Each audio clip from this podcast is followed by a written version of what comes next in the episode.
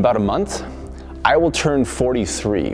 And let me tell you, I feel old. I figured I would lay that out to see what kind of reaction I get.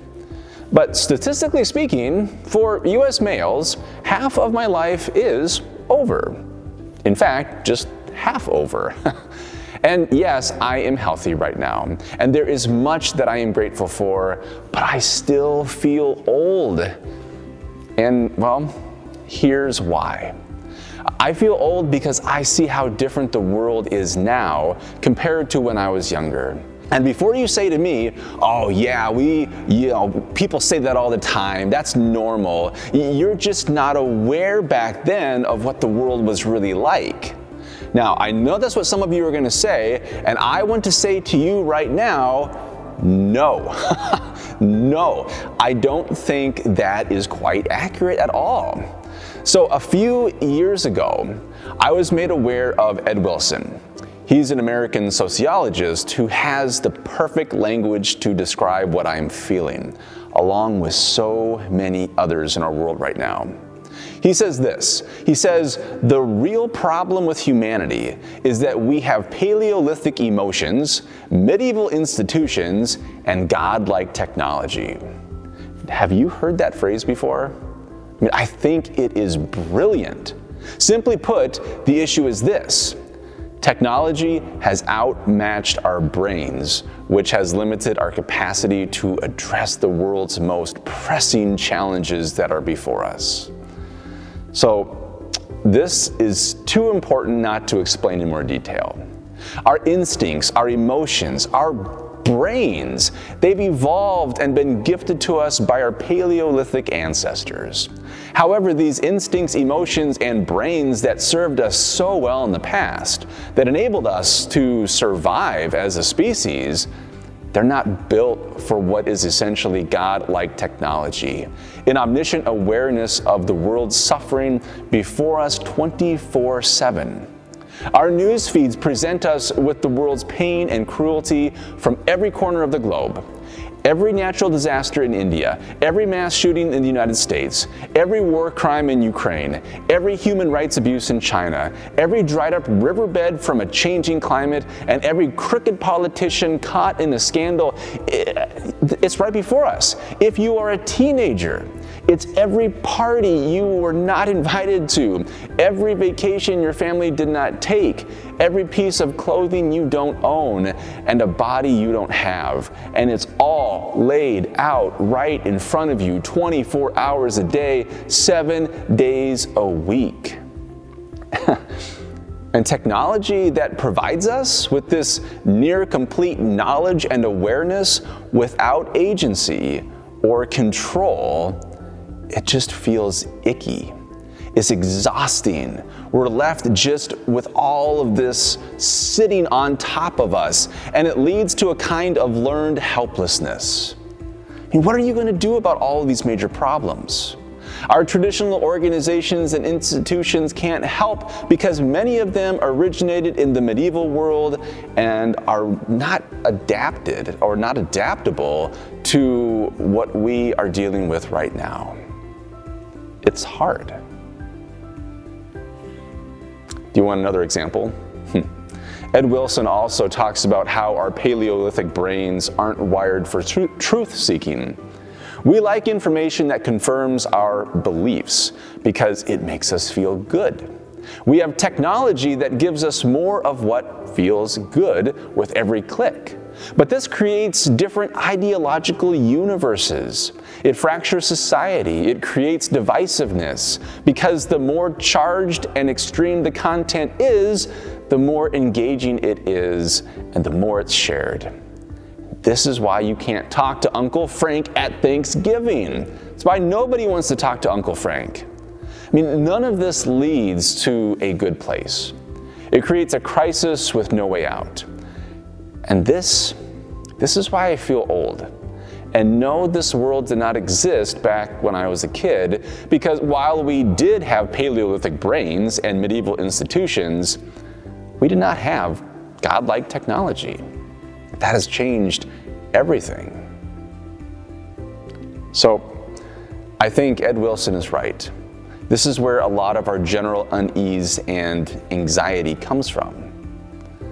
I told all of this to Emily the other night when we were out for a walk because, yeah, that's that's what I talk about.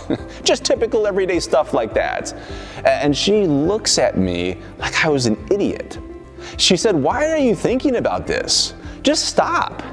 And I'm like, "How can you not think about this?" And then she says, "Well, fine.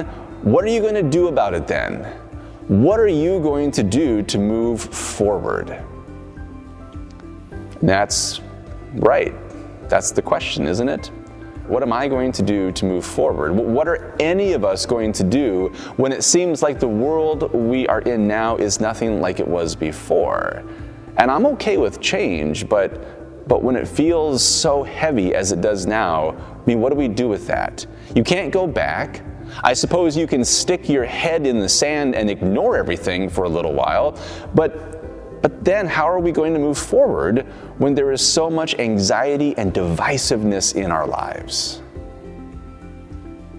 Then Joshua, son of Nun, sent two men secretly from Shittim as spies, saying, "Go view the land, especially Jericho." So they went and entered the house of a prostitute whose name was Rahab and spent the night there. The king of Jericho was told, "Some Israelites have come here tonight to search out the land." Then the king of Jericho sent orders to Rahab, "Bring out the men who have come to you, who entered your house, for they have come to search out the whole land." But the woman took the two men and hid them. Then she said, "True, the men came, came to me, but I did not know where they came from." And when it was time to close the gate at dark, the men went out. Where the men went, I do not know. Pursue them quickly, for you can overtake them." She had, however, brought them up to the roof and hidden them with the stalks of flax that she had laid out on the roof. So the men pursued them on the way to the Jordan as far as the fords. As soon as the pursuers had gone out, the gate was shut. Before they went to sleep, she came up to them on the roof and said to the men, "I know that the Lord has given you the land, and that dread of you has fallen on us, and all the inhabitants of the land melt in fear before you. For we have heard how the Lord dried up the water of the Red Sea before you when you came out of Egypt, and what you did to the two kings of the Amorites who were beyond the Jordan, to Sihon and Og, whom you utterly destroyed. As soon as we heard it, our hearts melted, and there was no courage left in any of us because of you. The Lord your God is indeed God in heaven above and on earth below. Now then, since I have dealt kindly with you, swear to me by the Lord that you in turn will deal kindly with my family. Give me a sign of good faith, that you will spare my father and mother, my brothers and sisters, and all who belong to them, and deliver our lives from death." The men said to her, "Our life for yours. If you do not tell this business of ours, then we will deal kindly and faithfully with you when the Lord gives us the land." Then she let them down by a rope through the window, for her house was on the outer side of the city wall, and she resided within the wall itself. She said to them, "Go toward the hill country, so that the pursuers may not come upon you. Hide yourself there three days until the pursuers have returned. Then afterward you may go on your way." The men said to her, "We will be released from this oath that you have made us swear to you, if we invade the land and you do not tie this crimson cord in the window through which you let us down, and you do not gather into your house your father and mother, your brothers, and all your family. If any of you go out of the doors of your house into the street, they shall be, they shall be responsible for their own death, and we shall be innocent. But if a hand is laid upon any who are with you in the house, we shall bear responsibility for their death. But if you tell this business of ours, then we shall be released from the oath that you made us swear to you." She said, "According to your words, so be it." She sent them away, and they departed. Then she tied the crimson cord in the window. They departed and went into the hill country and stayed there three days until the pursuers returned. The pursuers had searched all along the way and found nothing. Then the two men came down again from the hill country. They crossed over, came to Joshua son of Nun, and told them all that had happened to them. They said to Joshua, "Truly the Lord has given all the land into our hands. Moreover, all the inhabitants of the land melt in fear before us." The book of Joshua, where our focus text comes from, is addressing an important question. Is God trustworthy? When God makes a promise, is there any hope that that promise will come about?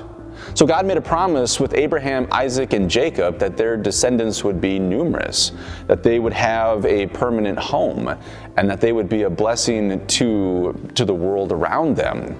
But here these people are, having been slaves in Egypt, and then wandering through the desert as nomads for decades. Is God going to keep God's promise? Is God faithful? Eventually Israel arrives at this promised land, but they are unsure of what's there. So they send in spies to assess the situation. This is where our focus text comes in. These spies are discovered and hide out with a woman named Rahab. There is little detail given to any of these characters. In this way, they are typical stock characters. What we are told is that Rahab is a prostitute, which does allow us to make some assumptions, but not the ones that you might think. In the ancient world, a woman living with her family in the city who engages in prostitution does not do so because she is morally flawed, but because she's poor and had no support. For her, she needs to do what is necessary to survive. She's a woman with little control and few options, and then these people come to her looking for help. I mean, I think it would be completely understandable for her to turn them in. I think that's what everyone would expect, but she doesn't. Instead, she helps them escape. In a story told for a Jewish audience, it is not lost on anyone that it is an act of hospitality by a non-Israelite female prostitute that sets in motion the fulfillment of God's promise to the people of Israel. God's promise comes to pass through the hospitality of the most unlikely and offensive person imaginable. And this is exactly the point. The theme of hospitality given by the wrong people, like foreigners with questionable reputations, who are then lifted up as examples of faith, examples of how God's kingdom comes to pass and reshape our world. This is repeated throughout the biblical narrative. It comes and goes over and over and over again. And my takeaway from all of those stories, including the story of Rahab, is that when the world seems to be falling down around you, or even if it's not, but the way forward is anything but clear, the act of hospitality, the act of caring, the actions of unremarkable people that benefit another's well-being, they are incredibly powerful and used by God for reshaping and remaking our world. That's my takeaway. Don't underestimate the power of hospitality in your life.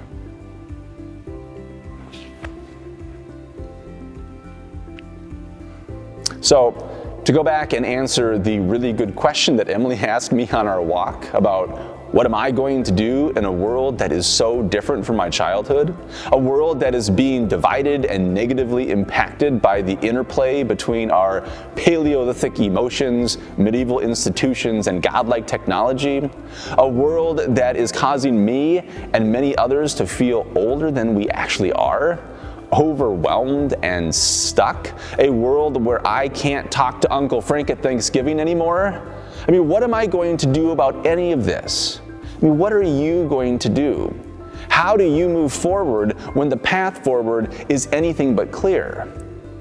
I mean, if the stories of our faith are going to serve as a guide to help us, then I think the answer is to learn how to offer a biblical model of hospitality to the people in our life. I mean, there are those that you want to care for because you love them. There are those that you have to care for or else social services will step in. But then there are those people who you don't owe anything to, and quite frankly, people who you don't really care to be close to. They don't have the same values as you. They, they don't respect you. They may not, they may be strangers. Or to use our focus text example, they might even be spies potentially looking to overthrow everything you know and find familiar. But to care for those people, to offer hospitality to the stranger, to your opposite, especially when you don't have to, wow, well, that will change you in significant ways. You have to check your baggage at the door. You have to be open to seeing them as they are and hearing their stories.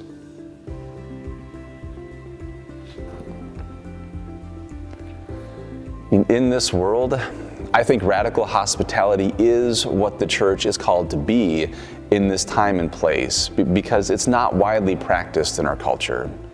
You don't have to be someone special to do this. You can do this in your everyday, ordinary life, in your work, in your school, at the store, in your commute, on your way to and from the office. You can see people, hear them, and offer support and care.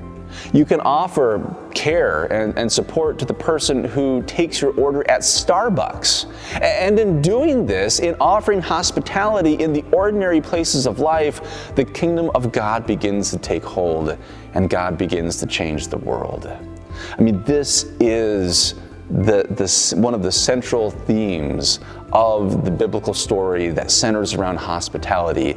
It is the good news that we hear today. Thanks be to God for that. Amen.